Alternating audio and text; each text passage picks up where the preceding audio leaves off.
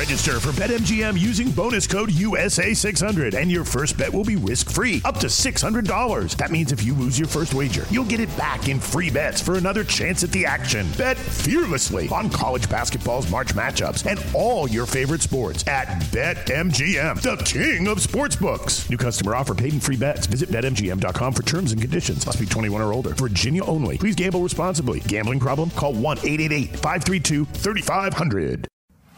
Habla español, amigo. Español, amigo. Damas y caballeros, están escuchando Hablemos MMA con Danny Segura. Muy buenas a todos, ¿qué tal? Y bienvenidos al episodio número 26 de Hablemos MMA. Les habla Dani Segura, periodista de MMA Junkie USA Today Sports y como ya saben, el host de este programa. En esta edición número 26 les tenemos un programa súper, súper lleno de información. Vamos a empezar con un resumen de lo que vimos este fin de semana en UFC Fight Island 7, un evento que se dio a cabo en Abu Dhabi y, bueno, tremenda cartelera. Una de las mejores carteleras que hemos visto en recientes tiempos. Eh, obviamente la primera cartelera del 2021. Así que qué manera de empezar el año. Muy, muy bueno estuvo esa cartelera. Tremendos, tremendas peleas, muy buenos resultados también. Entonces ahí al principio del programa vamos a estar hablando sobre lo que sucedió en ese evento. Luego en la mitad del programa, el ex campeón de peso completo de UFC, Fabricio Werdum, nos acompaña en el show eh, para hablar de su carrera, de, pues haberse pasado de UFC a PFL y muchas otras cosas más. Eh, tuve una excelente conversación con Fabricio, la verdad que la disfruté bastante y, bueno, ya más adelante van a ver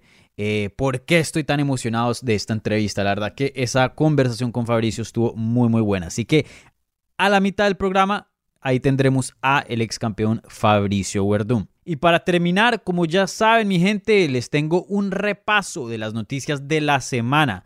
Y hay muchísimo de qué hablar, un cambio en cuanto a las reglas que UFC tiene para su reglamento de antidopaje, eh, ciertas cositas ahí nuevas, también varios combates anunciados bien grandes, eh, varias peleas de título anunciadas, así que hay bastante de qué hablar en cuanto a noticias. Así que sin más espera, hablemos MMA. Este fin de semana, sábado 16 de enero, tuvimos UFC Fight Island 7, un evento que se dio a cabo en Abu Dhabi. Como había dicho, fue una cartelera encabezada por una pelea de las 145 libras entre el ex campeón Max Holloway y Kelvin Cater. Eh, un evento eh, muy muy bueno, un evento que tuvo una, un comienzo bien temprano aquí en los Estados Unidos en cuanto a hora este. Empezó a las 12 a las 12 del día, imagínense. Entonces, eh, usualmente empezamos las peleas a las 6, entonces ahí un poquito diferente en cuanto a cambio de hora. La verdad que a mí me gusta mucho el cambio de hora, yo prefiero esta hora porque tipo 6, 7, ya, chao, terminamos con, con el evento y tienes toda la noche el sábado para descansar, verte una película. Obviamente, si estuviéramos en tiempos normales, eh, pues puedes hacer un poquito más en cuanto a actividades y eso, pero te queda libre la noche, ¿no?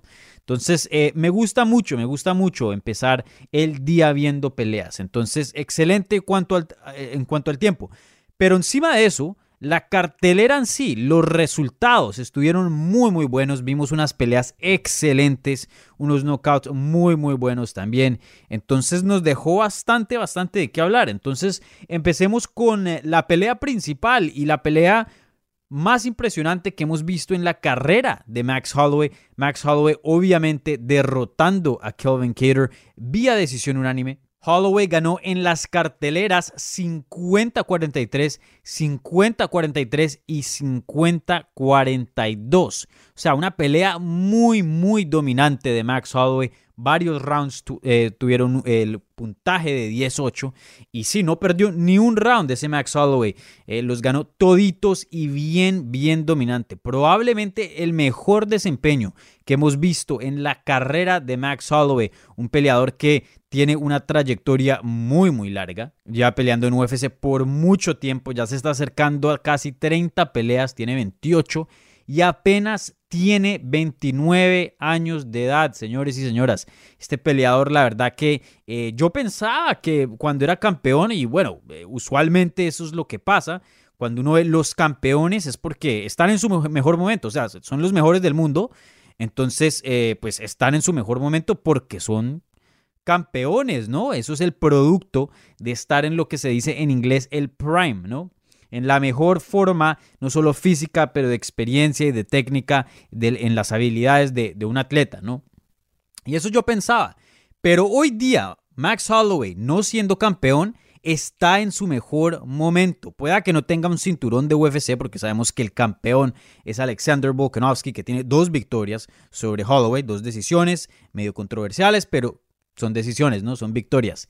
Y, bueno, lo de Max Holloway es muy interesante porque yo pensé que más o menos eh, estábamos viendo lo mejor de Max Holloway en el octágono, pero la verdad que eh, estoy 100% equivocado en cuanto a eso.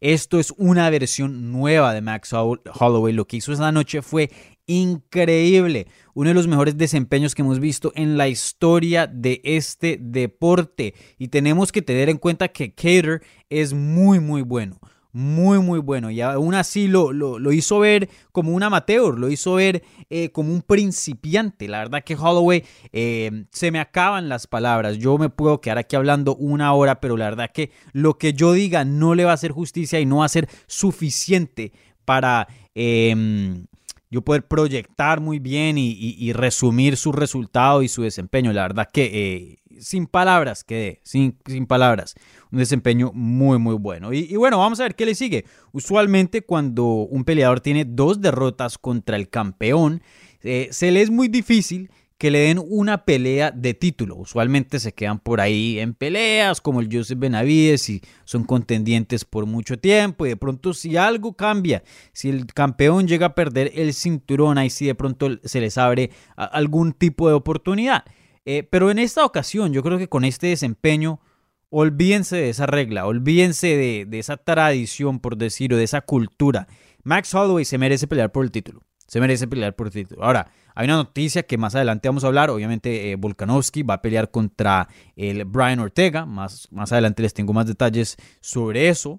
Eh, pero sí, hicieron esta pelea. Entonces sabemos que eso es lo siguiente para el campeón Alexander Volkanovski. Pero después de eso tiene que venir Max Holloway. O sea, después de que tiene ese desempeño histórico, es imposible que no le den una pelea de título después de algo así. O sea, usualmente, como funciona una división, es el campeón pelea contra el mejor de la división en ese tiempo. Si el campeón gana, entonces el segundo mejor, el tercero y así sucesivamente hasta que encuentren a alguien que le gane al campeón. Y, en este caso, el mejor peleador no campeón de esa división es, Max Holloway. Entonces, eh, para mí, después de esa peleota, se merece una pelea de título. Nada de, de, ponerlo contra otros contendientes, ni, nada de eso. A menos que sea una pelea con Connor o algo así, una super pelea. Max Holloway, quédate tranquilito y espera tu turno porque hermano, te lo mereces. Tremendo, tremendo desempeño. Y bueno, vamos a ver qué pasa con Cater. Para mí esa pelea debió haberse em, parado debió haber un stoppage ahí en el cuarto round. La verdad que eh, ya con 20 minutos de pelea ya sabíamos quién era el mejor y por mucho. La verdad que no se necesitaban esos últimos 5 minutos y obviamente la decisión y el resultado comprobó eso. Para mí ahí fue, mm, como se, dice, como se dice en español colombiano, una embarrada. Para mí ahí tuvo un problema la esquina. Creo que este problema le cae más a la esquina que al referí porque Cater es, es tan duro y aguanta tanto que estaba ahí lúcido, o sea, no se veía un peleador que como un Henan Barrao contra TJ Dillashaw que, que no se, o sea, se veía que no sabía dónde estaba, no, ni lo tumbaron al suelo tampoco, pero, pero sí estaba sosteniendo mucho, mucho daño y daño que se puede inevitar, porque la verdad que Cater no, no estaba teniendo nada, ni un derribe donde promete, ok, de pronto si lo puede derribar otra vez porque lo derribó en el segundo o tercer round, eh, de pronto sí puede ahí haber algún tipo de victoria, o bueno, estaba conectando con esta eh, combinación, nada, Cater no pudo hacer nada, o sea, hasta un punto de la pelea, Max Holloway empieza a hablar con los comentaristas mientras boxea con el Cater, o sea, completamente dominante. Entonces, para mí, esa pelea debió haberse acabado en el cuarto round. Pero bueno, sucedió lo que sucedió. Cater, eh, gracias a Dios, eh, pues dicen los doctores, dijo Dana White, que está bien, se encuentra bien de salud, entonces no, no sufrió nada grave. Eh, pero siempre toca tener cuidado con esas cosas porque pues sabemos que este es un deporte muy muy peligroso. Entonces vamos a ver qué le sigue a Cater, pero Cater fácilmente sigue siendo uno de los nombres más prometedores de esa edición. Ahora él no es tan joven como la gente piensa, apenas tiene, o sea, tiene 32 años de edad. Eso es eh, no viejo en las artes marciales mixtas, pero no es jovencitico. Pero tenemos que tener en cuenta que...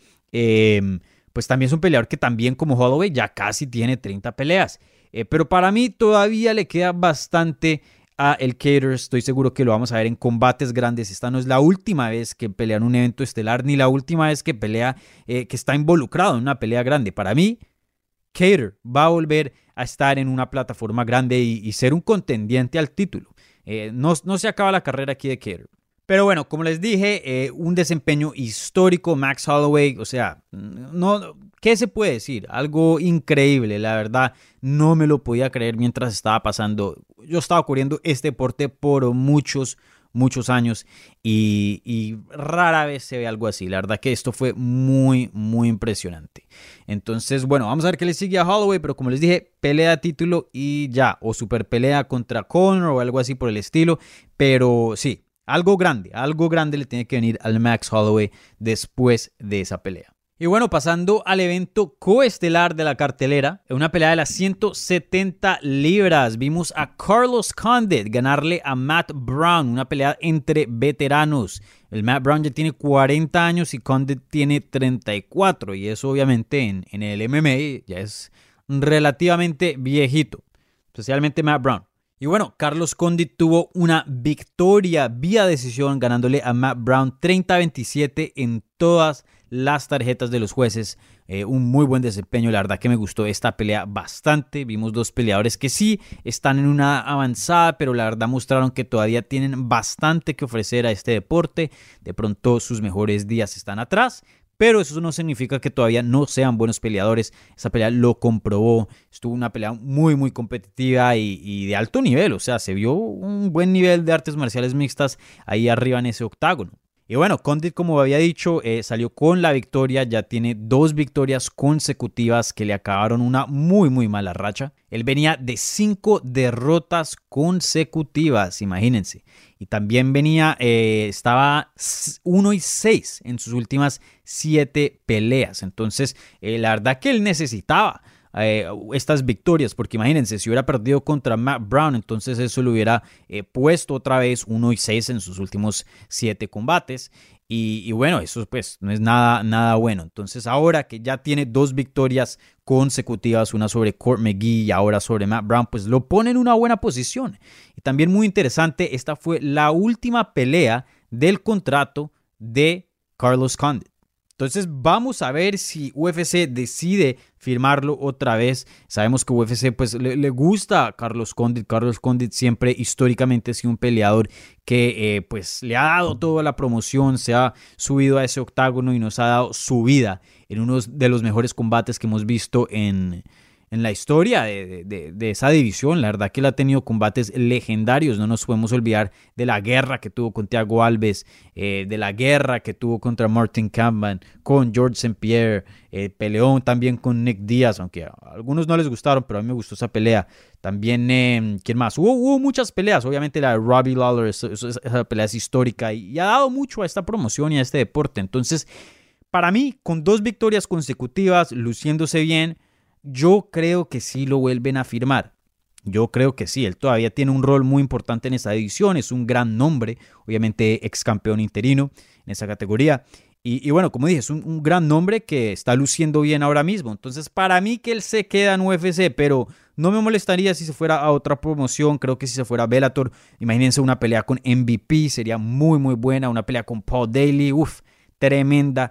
Y, bueno, hay muchas opciones para él. La verdad que el futuro de él aún sigue eh, brillante, porque con ese nombre, con estos últimos dos desempeños, creo que muchas personas, muchas promotoras estarían interesadas en sus servicios. Entonces, vamos a ver qué le sigue a el Carlos Condit, pero definitivamente eh, un desarrollo muy interesante y bueno, aquí vamos a estar siguiendo esa historia. Y para Matt Brown, ¿qué puedo decir de Matt Brown? Ya un peleador con 40 años, eh, las últimas peleas de él no se ha lucido eh, muy bien, pues esta lució bien, pero pues no, no sé, ya con 40 años, dos derrotas consecutivas, pienso que si se retira no sería una mala idea. Ahora, si él decide seguir peleando y quiere este tipo de peleas con un Condit, con gente eh, con experiencia, veteranos que también son de la misma no me molestaría. Lo que no quiero ver es que lo pongan con un pelado de 26 años como el Miguel Baeza, que lo vaya y lo noquee. Eso sí, no quiero ver. Otra pelea con Donald Cerrone, ok. Hay, varios combates que de pronto me interesan, pero peleas así con... Em, jovencitos que están subiendo los rankings y que son matones. Eh, no me gustaría ver ya un peleador de 40 años, me parece que debería obviamente bajar en cuanto a, su categoría, no de peso, pero de, calibre, ¿no? Pienso que eso es muy normal para peleadores que, están envejeciendo, ¿no? Y, no es nada, ¿no? ¿no? No, estoy intentando irrespetar al Matt Brown para nada. Me, parece que, de hecho, con 40 años luce muy bien para alguien de 40 y, pelea muy bien. Y, pienso que todavía tiene algo que dar, ¿no? Pero, pues, como sabemos, este deporte eh, es peligroso, ¿no? Y, es mejor, ¿no? Si es que está bien financieramente y todo eso es mejor que pues se retire antes de que eh, problemas puedan, puedan venir en consecuencias de, muchas peleas. Entonces vamos a ver qué le sigue al Matt Brown, pero definitivamente eh, no un buen resultado para él, especialmente en esta etapa de su carrera. Y bueno, rápidamente esas dos fueron las peleas principales de la cartelera, pero tenemos también muchísimo de qué hablar porque hubo otros resultados, especialmente para Latinoamérica, bien importantes. Justo antecitos del evento coestelar, resulta que Santiago Poncinibio, el argentino, ya lo hemos tenido aquí en el show, sufrió un knockout en el primer round contra Li, Jinglian, de Lich, le dicen. Y bueno, un knockout feo, la verdad que sí, sí quedó Poncinibio fuera del combate, no fue para nada controversial. Y, la verdad que un resultado muy triste. Estuvo aquí Santiago en el show y, pues ustedes lo escucharon, nos dijo de, de qué tanto ha sufrido para llegar a este punto de poder regresar, qué tanto quería volver a, meterse ahí en la conversación de ser uno de los mejores de los peso welter. Y, bueno, tenía siete victorias consecutivas, ¿no? Eh, antes de que hubiera sucedido todas esas cuestiones de su salud, tuvo una infección muy brava que estuvo batallando por su vida. Después vino la pandemia y nadie, nadie podía, pelear. Luego empieza a entrenar otra vez, ayudando a Dustin Poirier para Dan Hooker. Eh, se rompe eh, un dedo del pie queda fuera por un tiempo, intenta regresar, luego le da COVID por todo un mes entero y bueno, por fin puede regresar. Entonces ha sufrido mucho para llegar a este punto y que lo terminen así como lo terminaron en el primer round. La verdad que eso habla qué tan cruel es este deporte. El deporte de las artes marciales mixtas es... Em, no perdona, no perdona. Y, pueda que seas la mejor persona del mundo, la más bacana, pero eh, si no es tu noche, no es tu noche y, pagas eh, un precio bien alto. Entonces, eh, terrible resultado para Poncinibio. Ahí habló en su Instagram que pues se siente bien, obviamente muy triste por el resultado, pero promete regresar aún más fuerte y yo le creo. Yo, yo todavía no estoy listo para, para despedirme ni rendirme eh, acerca de Santiago Poncinibio. Me parece un peleador que todavía tiene mucho talento, mucho que dar a este deporte. Y bueno, su primera pelea eh, desde el noviembre del 2018, imagínense. Entonces, eh, pues siempre esas peleas son difíciles. Y aún con Delich, porque Delich es un peleador durísimo, un muy muy buen peleador, me parece que es muy subestimado por los fans, me parece que es uno de los mejores hoy día en esa división. Eh, entonces, bueno, vamos a ver qué le sigue al Santiago. Me gustaría verlo de regreso, obviamente que se tome su tiempo, que se mejore, que se recupere 100% de ese knockout. Y, bueno, para arriba, Santi. Yo sé que eh, todavía le queda a Santi eh, bastantes combates que darnos y, estoy seguro que hoy día sigue siendo uno de los mejores en las 170 libras. Entonces, desafortunadamente, un triste resultado para el argentino, pero como les dije, pues así es el juego, ¿no? Así es el deporte.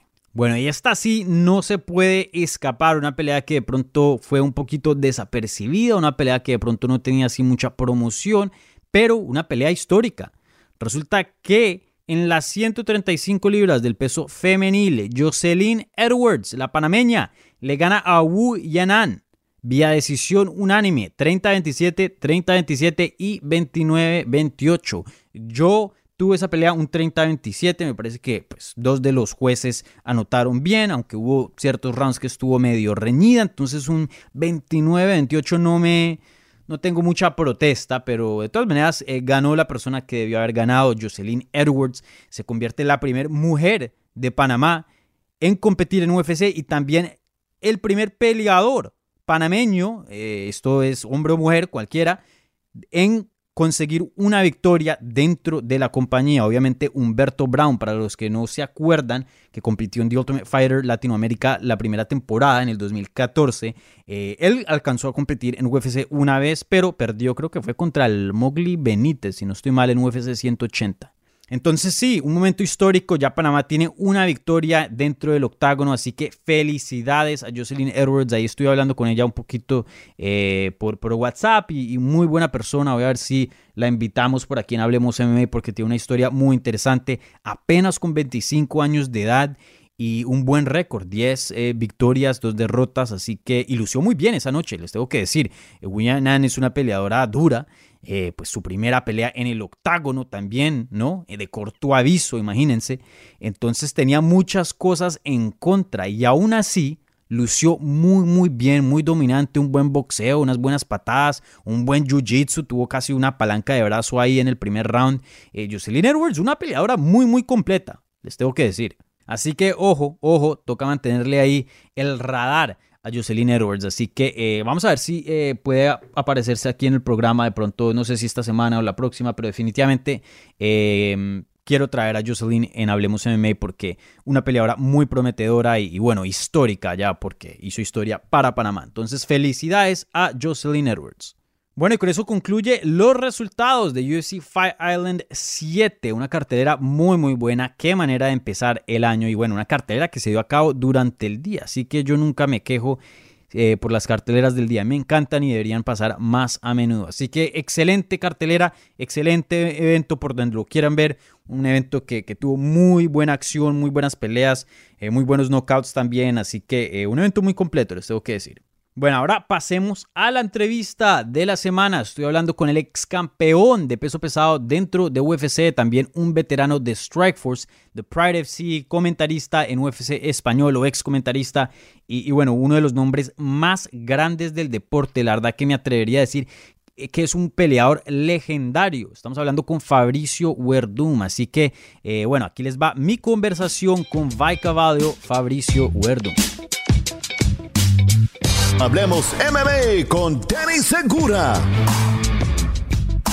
Bueno, ahora se une al programa una de leyenda de las artes marciales mixtas, uno de los mejores peso completo de toda la historia de MMA. Estamos hablando con un ex campeón de UFC, también un ex peleador de Pride FC y Strikeforce y bueno, muchas otras promociones más. Así que démosle la bienvenida a Vai Caballo, Fabricio Verdún. Fabricio, ¿cómo estás y bienvenido a Hablemos MMA? Ah, muchísimas gracias por la invitación. Gracias, Dani, por, por estar aquí y tener la oportunidad de hablar con el público de Latinoamérica que me gusta bastante, que me lleva muy bien y siempre cuando tengo la oportunidad de hablar en español me gusta bastante de pasar esa información a todos. Claro, eh, de pronto el público americano no sabe mucho, pero pues sí, para los latinos tú siempre has sido una figura muy importante porque obviamente hablas el español y, y por mucho tiempo estás involucrado en las artes marciales mixtas hispanas. Obviamente para Brasil también eres una figura muy importante, igual para los americanos, pero también en Latinoamérica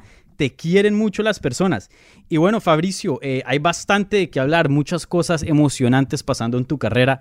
Primero que todo, ya desde hace unos mesecitos, ya no eres peleador de UFC. ¿Cómo se siente eso después de tantos años de haber competido dentro de UFC?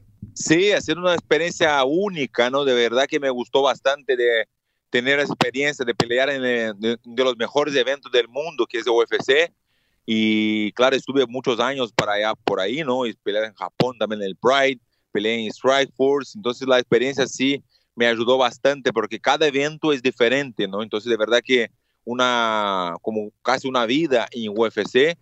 Y ahora ya claro que tengo una idea de poder hacer diferente un poco, porque tampoco va a tardar mucho. Ya tengo 43 años, pero yo sé que tengo más todavía para, para demostrar al público que le gusta las artes marciales.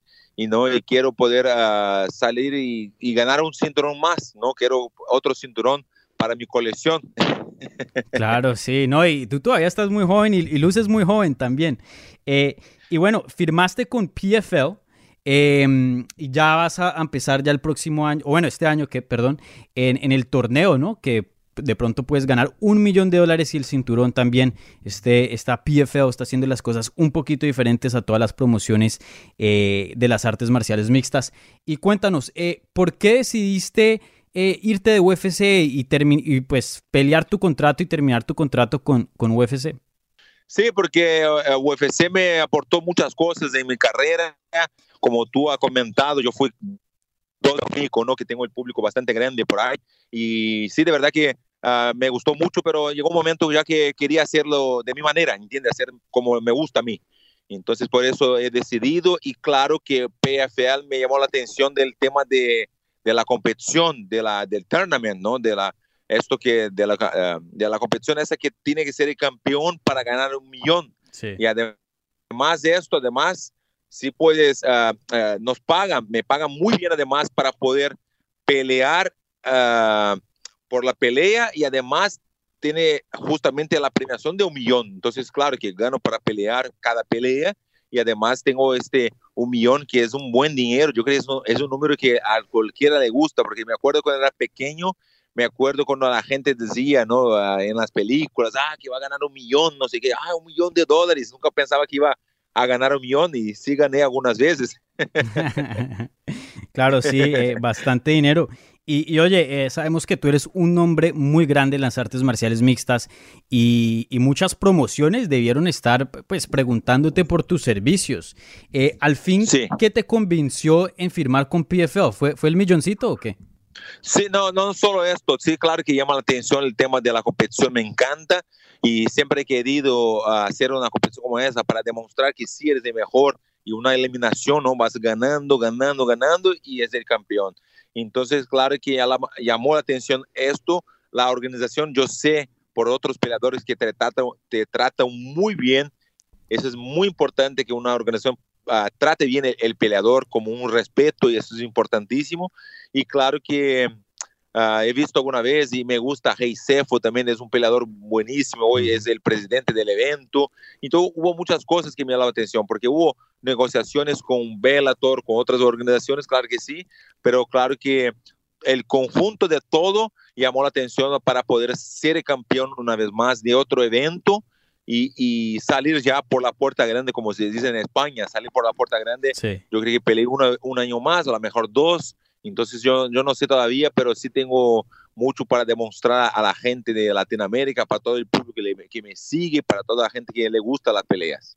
Claro, sí, sí, eso es algo definitivamente, algo muy chévere PFL. Eh, peleas harto, pe ganas y pues ya sabes a, a, dónde vas. En otras promociones... Eh, esto, no, no, además de eso, de, tienes razón, porque peleas en, en eh, peleas hoy, por ejemplo, seis semanas después pelea otra vez. Entonces, uh -huh. siempre he querido pelear en un año como cinco veces o cuatro veces en un año, en un año es bastante. Claro. Yo peleé dos veces, a lo mejor no me acuerdo si tres, no, pero sí me gustaría pelear también igual, como tienen la posibilidad de pelear como cuatro veces, a lo mejor cinco al año. Entonces eso me encanta, me llama la atención bastante porque tampoco tengo mucho tiempo de, de estar esperando cada pelea, ¿entiendes? Entonces esto me llamó la atención bastante. Cada seis semanas una peleita. Claro, sí, eso, eso definitivamente es, es, muy chévere y no hay política. Tú sabes que si ganas, o sea, avanzas y ya, no, no, no hay esto, otros factores. Esto es, me gustó la, la palabra esa política, no hay nada, ¿eh? ganas y, y, adelante otra sí. vez más, y una vez más, y ahí ya campeón y ya con ese un, un milloncito ahí se puede comprar alguna cosita, ¿no? Creí que sí. Claro, varias cositas.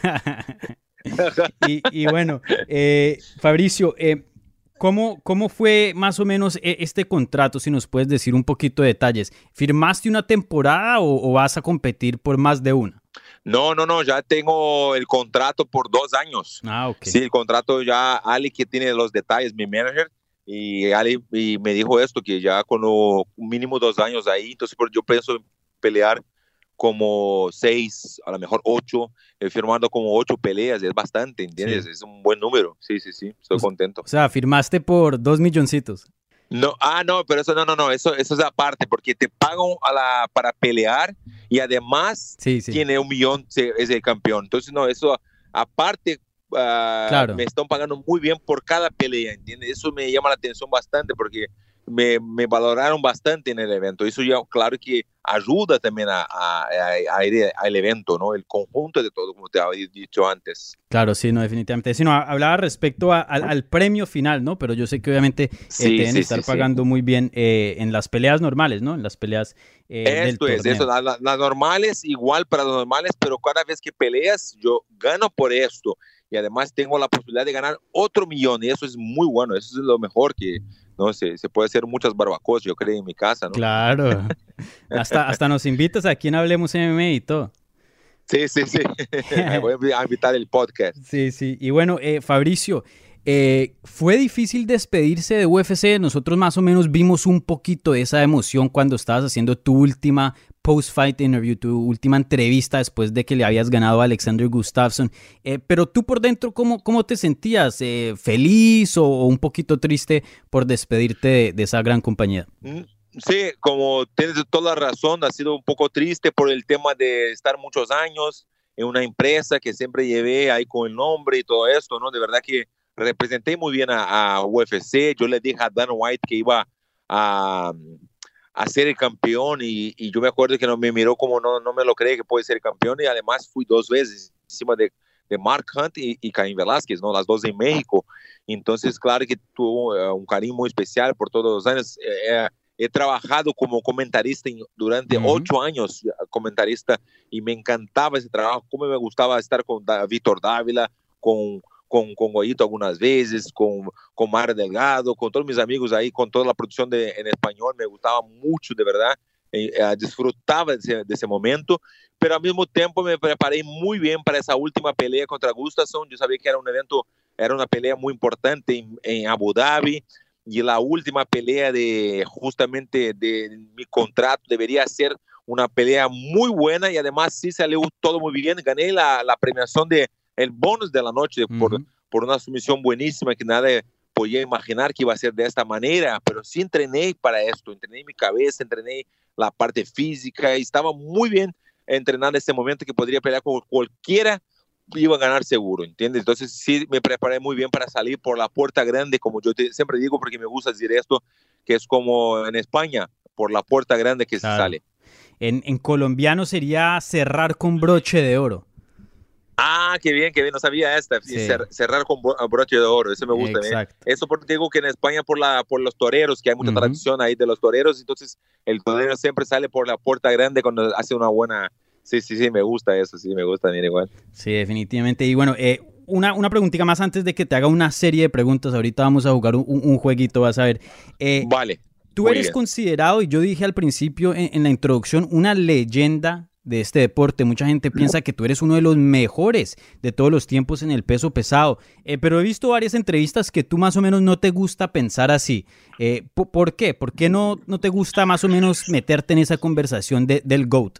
No, no, no, sí, sí me gusta. Ah, yo sé que estoy en la historia, yo he hecho por esto, no por ah, mucho trabajo, mucho esfuerzo mucha dedicación para ser el mejor del mundo y sí conseguí muchas veces, justamente además me gusta porque soy el único peleador del mundo que soy campeón de Jiu-Jitsu, grappling y UFC. Entonces eso me encanta, ese título que la gente no habla mucho, pero no me gusta que salga de mi boca a hablar de esto, como, ah, yo soy el mejor, no sé qué, entonces me parece un poquito como, un poquito chulo, un poquito creído, ¿entiendes? Entonces no me gusta, yo que me gusta que los fans digan esto, ah, verdad, tú eres el mejor, tú eres el mejor de todos los tiempos, me encanta, yo estoy muy contento y claro que me ayuda para me anima bastante para seguir peleando, pero no me gusta que salga de mi boca porque sale un poquito, no sé, creo, no es como, no, va a ser natural mío, ¿entiendes? Decir eso, así como muy creído como muchos peleadores hay que le gusta hacer esta, de, el, el, personaje de,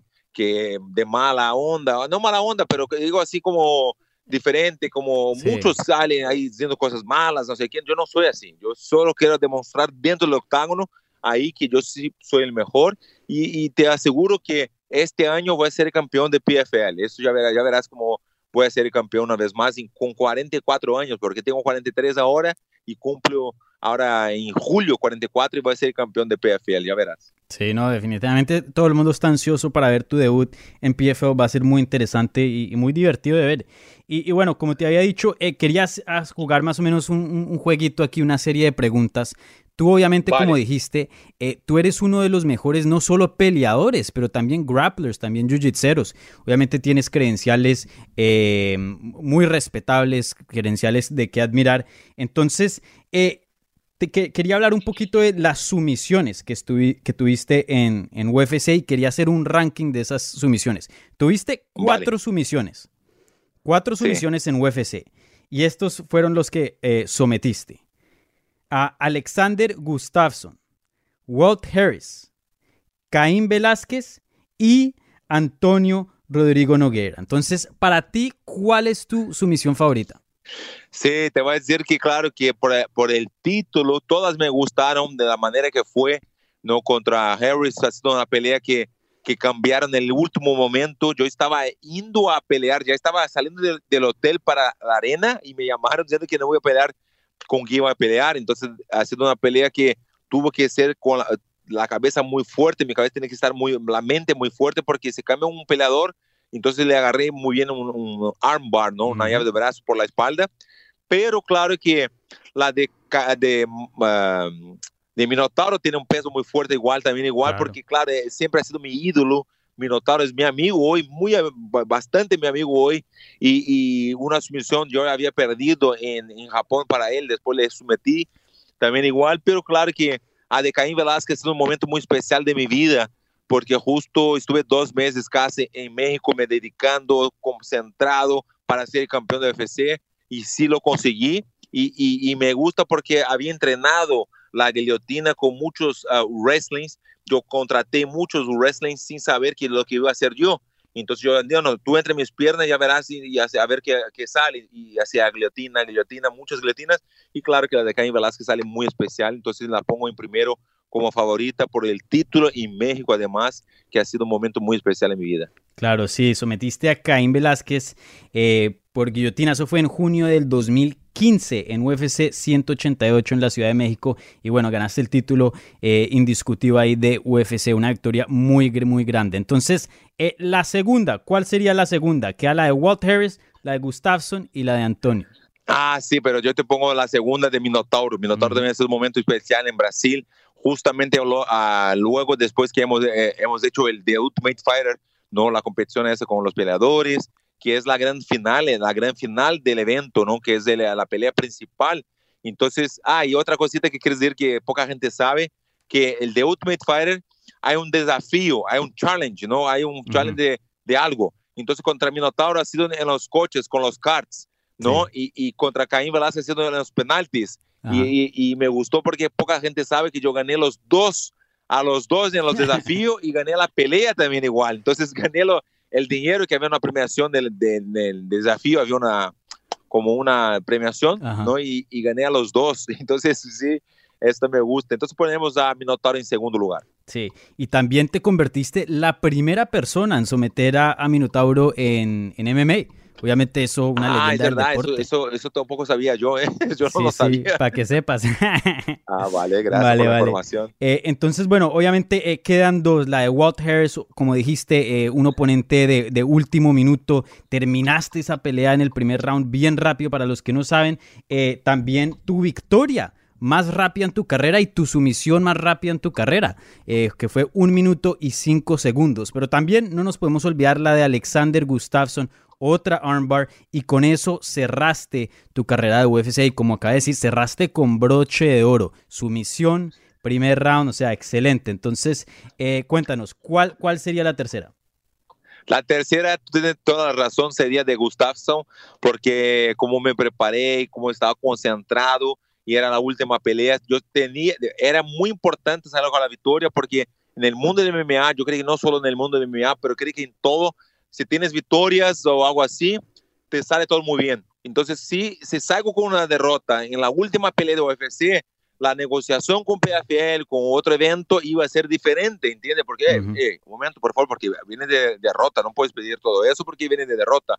Pero si vengo con la victoria, como fue la manera que fue, encima de un peleador que era Gustafsson, que es Gustafsson. Entonces sí, de verdad que lo pongo en tercer lugar por la manera, por toda la historia.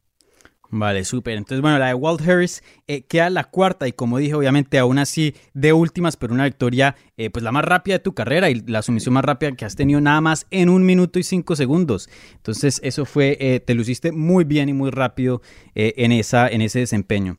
Bueno, Fabricio, eh, disfruté mucho esta conversación contigo. Desde hace un tiempo ya te quería tener aquí en el podcast porque, como había dicho, mucha gente no sabe, pero tú tienes mucho cariño eh, en el público latino. Obviamente tu trabajo como comentarista en UFC Español fue excelente por muchos años. Siempre traías un, mood divertido y también ese conocimiento que traes eh, y esa experiencia ¿no? de peleador a, a lo que es la transmisión. Así que, Fabricio, para mí, como dije, disfruté muchísimo esta conversación contigo. Por último, ¿le quieres mandar un un saludo a todos tus fans latinoamericanos que te están escuchando en este programa?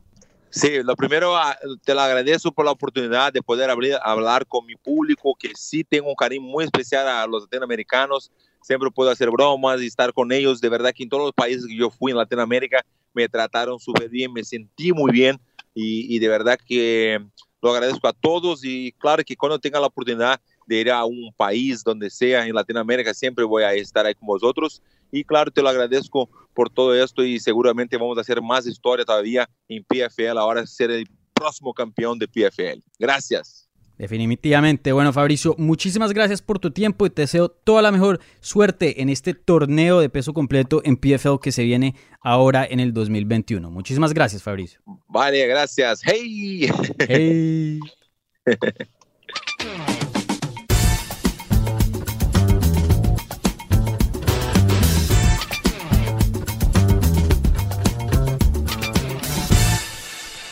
Noticias. Ahora vamos a repasar las noticias de la semana. Entonces, empecemos con, diría yo, que la más grande, pero la más inconclusa, diría yo. Resulta que Dana White había dicho ya desde hace tiempos, ya semanas, diciendo que se iba a reunir con Habib Nurmagomedov para hablar y charlar y definir su futuro en el deporte. Ahora, el que, los que están insistiendo de que Habib no se ha retirado es UFC.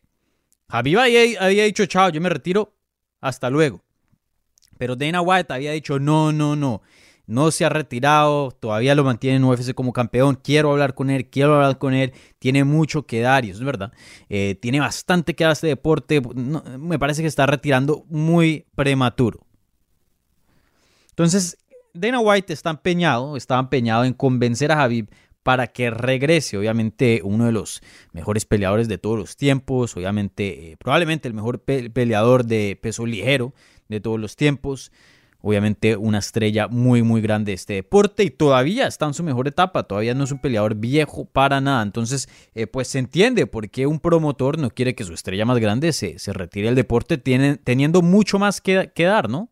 Pero bueno, entonces Dana White ha estado diciendo por semanas que se iba a reunir con Habib Nurmagomedov para hablar sobre su, futuro y va a ser sí o no. Iba a ser una, una conversación de sí o no y ya. Y ahí se iba a definir qué va a pasar con el cinturón de las 155 libras. Y bueno, se reunieron y nos trajo la noticia de que Habib está indeciso, que Habib está retirado por ahora, pero que quiere ver qué va a pasar con varios combates que vamos a ver en UFC 257. Obviamente el más grande entre Conor McGregor y Dustin Poirier y también en el evento coestelar vamos a ver a el ex campeón de Bellator Michael Chandler contra Dan Hooker y obviamente también había dicho una quinta persona de un, un, quinto peso ligero, Charles Oliveira, que le ganó a Tony Ferguson hace unas semanas atrás. Entonces, Interesante, interesante y muy inconcluso ese anuncio. La verdad que íbamos a, pensamos que íbamos a descubrir si Habib se iba a quedar retirado o si iba a regresar, pero ninguno de los dos.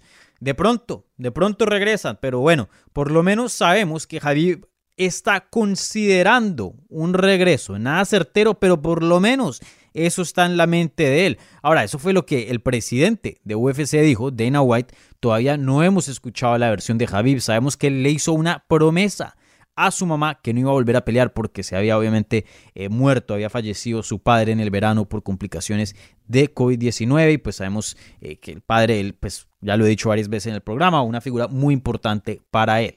Pero vamos a ver qué pasa. La posibilidad existe, pero no sé, no sé. Lo que sí confirmó, dijo que la pelea, posible pelea con George St. Pierre, Habibi George St. Pierre, no va a pasar. Entonces, ya hemos estado siguiendo esa historia aquí por varios meses en el programa y yo creo que es así ya, ya podemos eh, olvidarnos de esa pelea. No creo que vaya a pasar, no creo, no creo. George St. Pierre no va a regresar.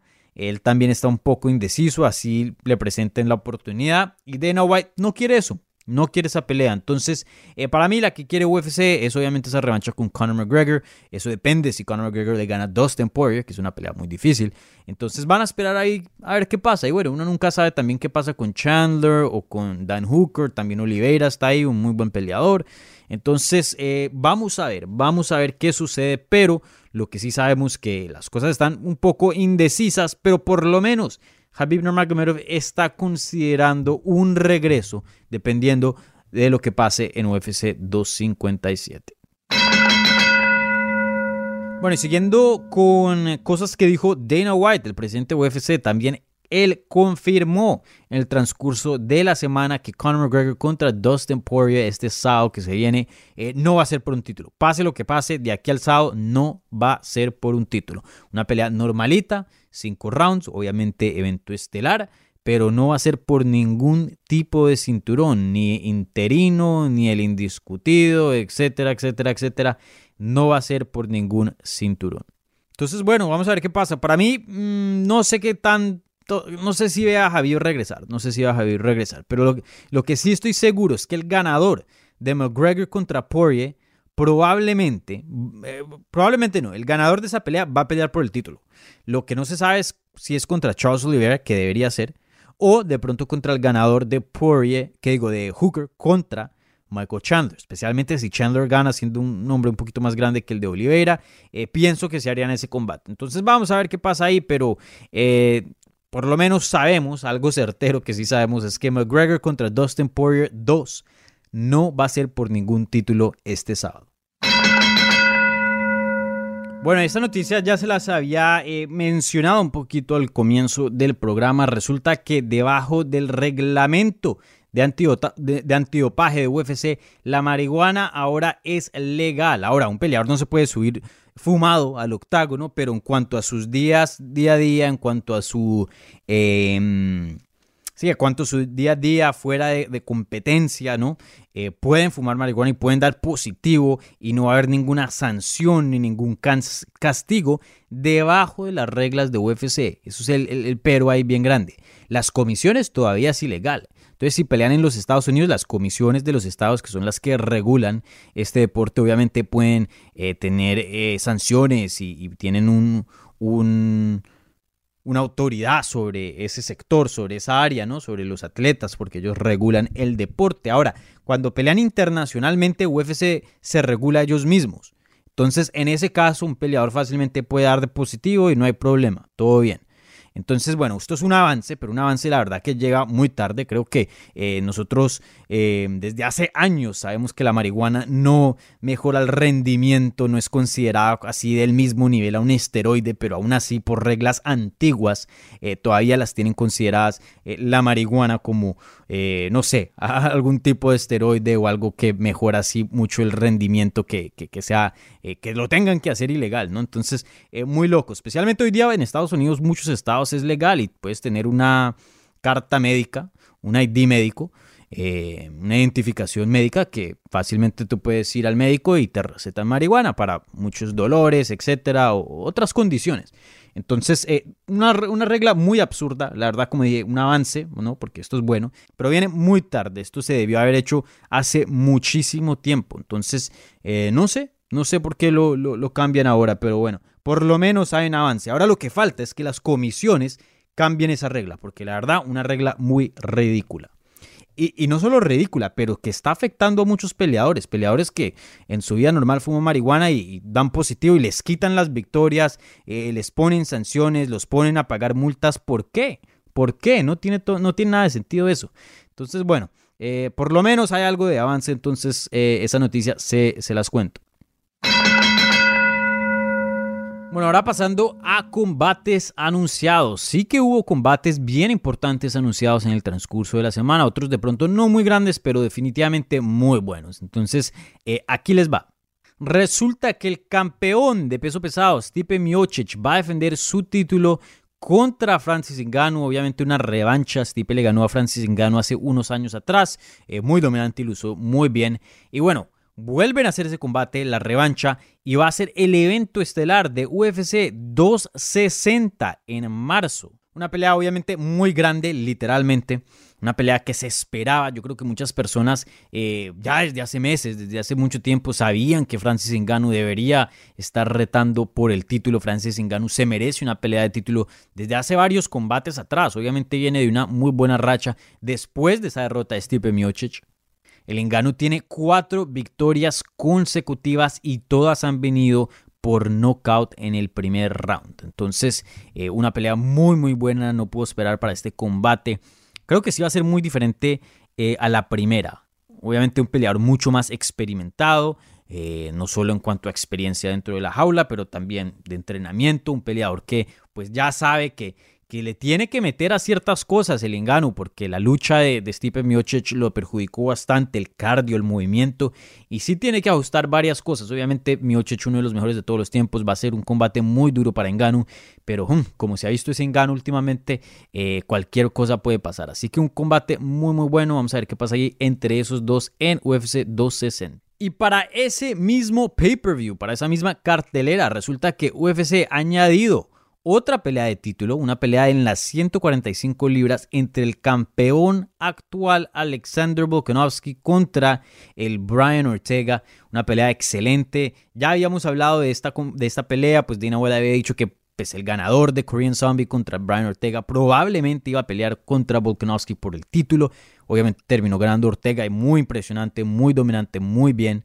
Entonces, pues ya se sabía que venía esta pelea, pero ya por fin tenemos algo oficial. También se va a dar, como dije, en UFC 260 en marzo. Un combate muy, muy bueno. Y esta versión de Brian Ortega promete bastante. Vamos a ver si es suficiente para ganarle a Alexander Volkanovski. Definitivamente eh, una pelea muy, muy interesante. Vamos a ver qué pasa entre esos dos. Bueno, y otra vez de vuelta al peso pesado. Resulta que el francés Cyril Gane va a pelear contra Jairzinho Rosenstruck el 13 de marzo. Una pelea obviamente en los pesos pesados, como dije, un combate muy bueno involucrando eh, dos de los peleadores con los mejores golpes en el peso pesado. Obviamente el poder que trae Cyril Gunn es muy bueno, el poder que trae Jairzinho Rosenstruck también es de otro mundo. Entonces eh, vamos a ver qué pasa. Y también dos eh, pesos completos muy atléticos, los dos son bien rápidos para esa división. Un combate excelente y, bueno, vamos a ver qué pasa entre esos dos, pero muy, muy buena esa pelea, me gusta bastante. Ahí estoy hablando con Jairzinho eh, por texto y creo que lo voy a estar entrevistando, obviamente en inglés. él es de Surinam. Entonces esa entrevista va a estar yo creo que esta semana en mmajunkie.com. Entonces ahí eh, les pongo eso en sus radares para que estén atentos a la entrevista, obviamente si, si saben inglés. Bueno, y pasando a otra pelea que también me encanta para esa misma cartelera, el 13 de marzo. Eso todavía no tiene número, pero eh, va a ser un Fight Night, ¿no? No va a ser un pago por evento, no, no va a ser un evento numerado. Resulta que en las 145 libras Dan Ige va a pelear contra Ryan Hall, un peleón. Ryan Hall es un peleador excelente que tiene mucha dificultad consiguiendo oponentes porque no tiene el nombre más grande, pero tiene un estilo muy complicado porque es un experto en el jiu-jitsu y muy muy peligroso. Puede someter a cualquier persona con esos leg locks que tiene muy muy buenos. Está peleando contra Dan Ige, un peleador muy rudo, un peleador muy fuerte, un buen striking, un buen jiu-jitsu, peleador echado para adelante, un peleador que no le teme a nadie. Entonces él era la persona adecuada para tomar esa pelea contra Ryan Hall. Una excelente, excelente pelea. Y, bueno, va a definir mucho, yo creo yo, en las 145 libras. El que gane aquí, especialmente si llega a ganar Ryan Hall, que viene de una racha muy buena. Obviamente, Danny Gay, pues viene de una derrota. Eh, pues lo va a poner en una muy buena posición. Y ahí sí va a ser muy difícil que le digan no nombres más grandes, nombres más top en la división. Entonces es un combate muy importante para las 145 libras. Se viene este 13 de marzo. Bueno, y ahora en el peso semi pesado para el 20 de marzo resulta que Jamal Hill, uno de los mejores prospectos hoy día en las 205 libras, se va a enfrentar contra Paul Craig Una pelea muy buena involucrando, como dije, un peleador muy prometedor y un veterano de este deporte. Jamal Hill viene de una muy buena racha. Él está invicto en su carrera como profesional. De hecho, eh, ahorita hablando de, la nueva regla, de ese cambio nuevo que hubo respecto a la marihuana, él fue una víctima de, esa regla tan boa. En Las Vegas resulta que el año pasado él había ganado un combate en el primer round eh, vía knockout técnico. Y, bueno, resultó que después del combate dio positivo por, por marihuana y, simplemente le cambiaron ese combate como un no contest, o sea, indefinido. No, no, simplemente no le cuenta el récord, no es una victoria, no es una derrota, no es nada. Y, bueno, creo que lo suspendieron un poco y le pusieron ahí una multa, entonces imagínense. Pero bueno, eh, él viene de una muy buena victoria. Recordemos que hace un tiempo, hace unos meses atrás, de hecho en diciembre, a principios de diciembre, le ganó a Ovin Prue, obviamente un hombre muy grande en esa división, y consiguió la atención de John Jones. Ahí estuvo John Jones mandando tweets acerca de Jamal Hill. Y bueno, ya en el programa hemos hablado de él. Obviamente, como les dije, un prospecto muy grande en esa división y muy joven, apenas con 29 años de edad, obviamente ya en esos pesos ya mayores, eh, eso todavía sigue siendo bastante joven. Entonces vamos a ver qué pasa en ese combate, pero un combate excelente se viene este 20 de marzo. Y hemos llegado al fin de otra edición de Hablemos MMA. Muchísimas gracias a Fabricio Werdum por acompañarnos en el programa de hoy. Sí que me divertí en esa conversación. Fabricio siempre trayendo una energía bien bacana, bien chistosa. Entonces eh, sí que me divertí mucho en esa charla con, con el Fabricio. Y bueno, un brasilero, pero adoptado en, Hispanoamérica. Yo creo que se ganó el cariño del público hispano eh, a través de su gran trabajo que ha hecho durante todos estos años en UFC Español, en todas esas transmisiones. Así que eh, un adoptado, diría yo, de Hispanoamérica. Entonces, muchísimas gracias a Fabricio y toda la suerte del mundo. Le deseo ahora que empieza el torneo de PFL de los pesos pesados y bueno, también otras categorías, pero ahí es donde compite Fabricio. Muchísima suerte en, ese cambio de promoción y ese nuevo torneo que va a emprender ahora eh, ya en unos meses. Y como siempre, mi gente, muchísimas gracias a ustedes. Sin el apoyo y el cariño de ustedes, este show no sería posible. Así que mil gracias por todo lo que eh, le dan y le ofrecen a este programa, todo su apoyo y todo su cariño. Así que muchísimas gracias donde sea que estén escuchando este programa, en cualquier plataforma de podcast, porque estamos por todo lado, suscríbanse si quieren recibir episodios eh, semanales y, contenido extra y como les traigo eh, también durante las semanas. Entonces ahí suscríbanse en cualquier plataforma de podcast. Si lo están haciendo en Apple Podcast, por favor, denos un review de 5 estrellas y escríbanos ahí un comentario bien nice porque nos ayuda bastante en los rankings, así que se los agradecería bastante. Y como ya saben, nos pueden encontrar en todas las redes sociales en arroba hablemos MMA en Twitter, Instagram y Facebook. Eh, así es como ustedes se pueden mantener al tanto de todos los invitados del show, contenido extra y, mucho más. Y bueno, también estamos eh, formando una comunidad muy bacana. Entonces eh, síganos ahí para formarse parte de la familia de Hablemos MMA.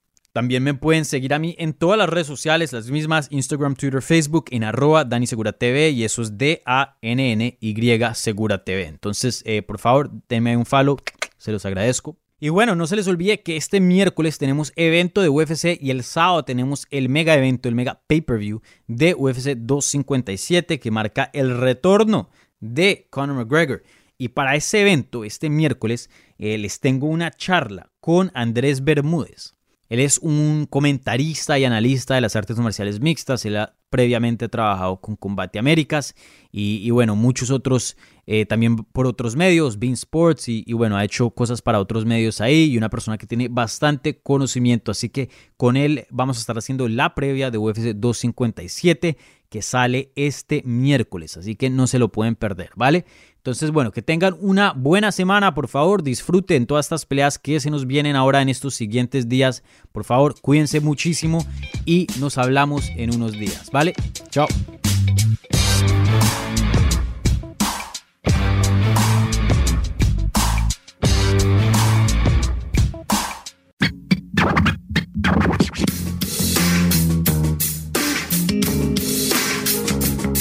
Gracias por escuchar Hablemos MMA.